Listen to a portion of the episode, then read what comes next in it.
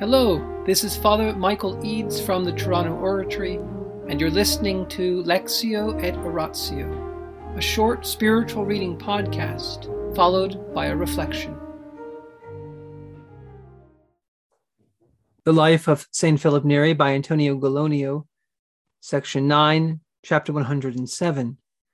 The congregation is established and flourishes. Since every day the fruit won by our little flock could be seen to increase. Our community began to consider moving away from hired accommodation to acquire property of our own. In this way, God's work could be passed on to successors who would be heirs to our spirit and manner of life, so that they would continue the same ministry and perpetuate a work which was pleasing to God and useful to men. There was some discussion of this matter to discern whether this was for their own interests or those of God and neighbor. And they talked about confirming and establishing the congregation. Philip did not want to appear to express his own opinion in such an important matter and commended the entire business to earnest prayer before God. The others did the same. After long application to prayer, they finally thought of the church of Santa Maria in Vallicella, in the region of Ponte or Parione, in the very center of the city. The rector of that church was named Antonino Adiuti, a priest from Messina. The fathers asked him whether he would resign the church to them, while retaining the income from it as long as he lived.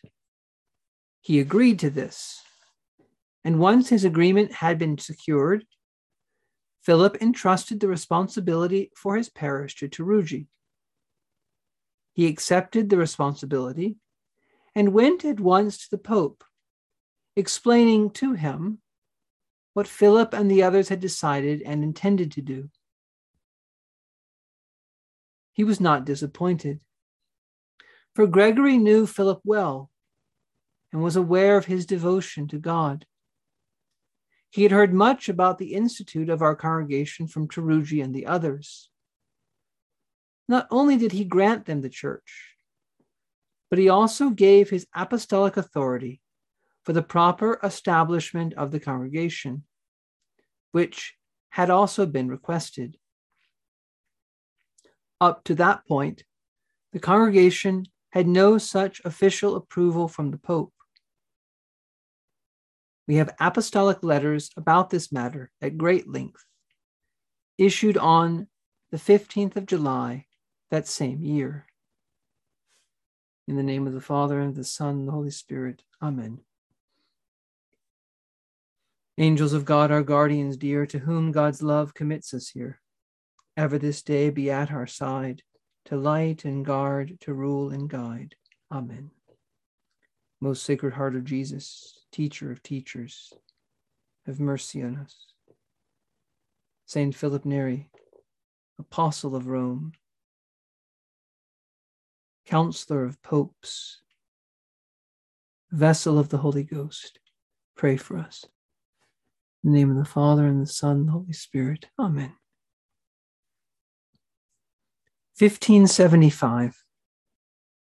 That is the year that the Pope not only gave this church of Santa Maria in Vallicella, St. Mary in the, the little valley, to this new congregation, but then he established this group of priests as a distinct congregation in the church, as a distinct spiritual family in the church. And so from that day forward, the Oratorians had the highest approval possible in the Catholic Church, in the sense that the Pope himself, recognized by his own authority, that is, the authority of the Apostle Peter, and he established this group of priests as having the same rights and privileges of many of the religious orders in the church to approach him, to grow, Now, of course, this group was very small at the time, And in fact, they weren't officially a religious order. And so this approval by the Pope would, down through the centuries, cause a certain amount of confusion and difficulty trying to slot the Oratorians, because that's what they were now.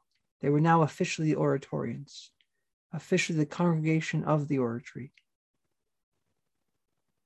It was always difficult to slot these group, this group of priests into the existing canonical structures of the church.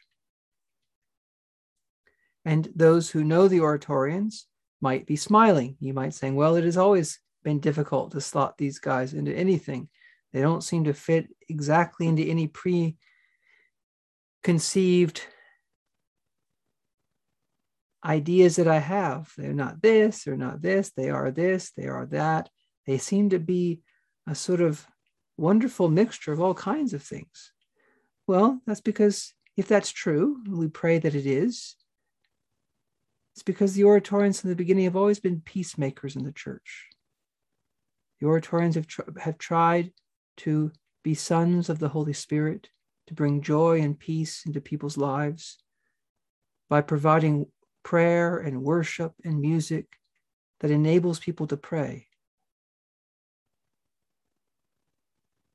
And the mission of the Oratorians, in a way, is to point people to God, to remind them of the primacy of God.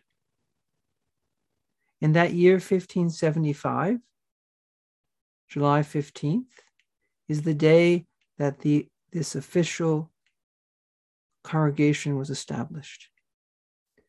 And for those of you who are in Toronto, who are coming to this prayer group or maybe listening,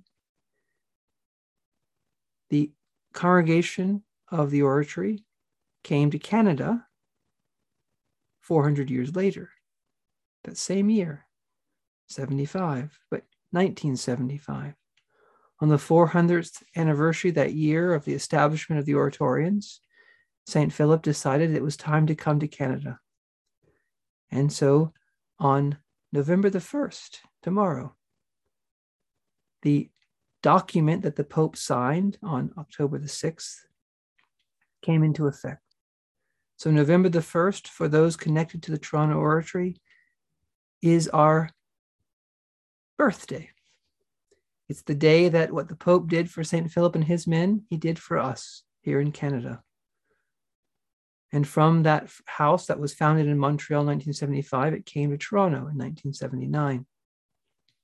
And so I ask your prayers, especially tonight, that we might continue the work of St. Philip Neri in our own way, that we might always value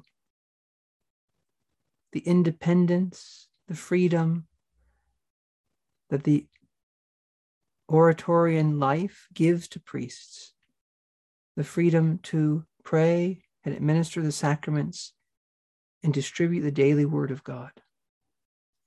In the name of the Father, and of the Son, and of the Holy Spirit. Amen.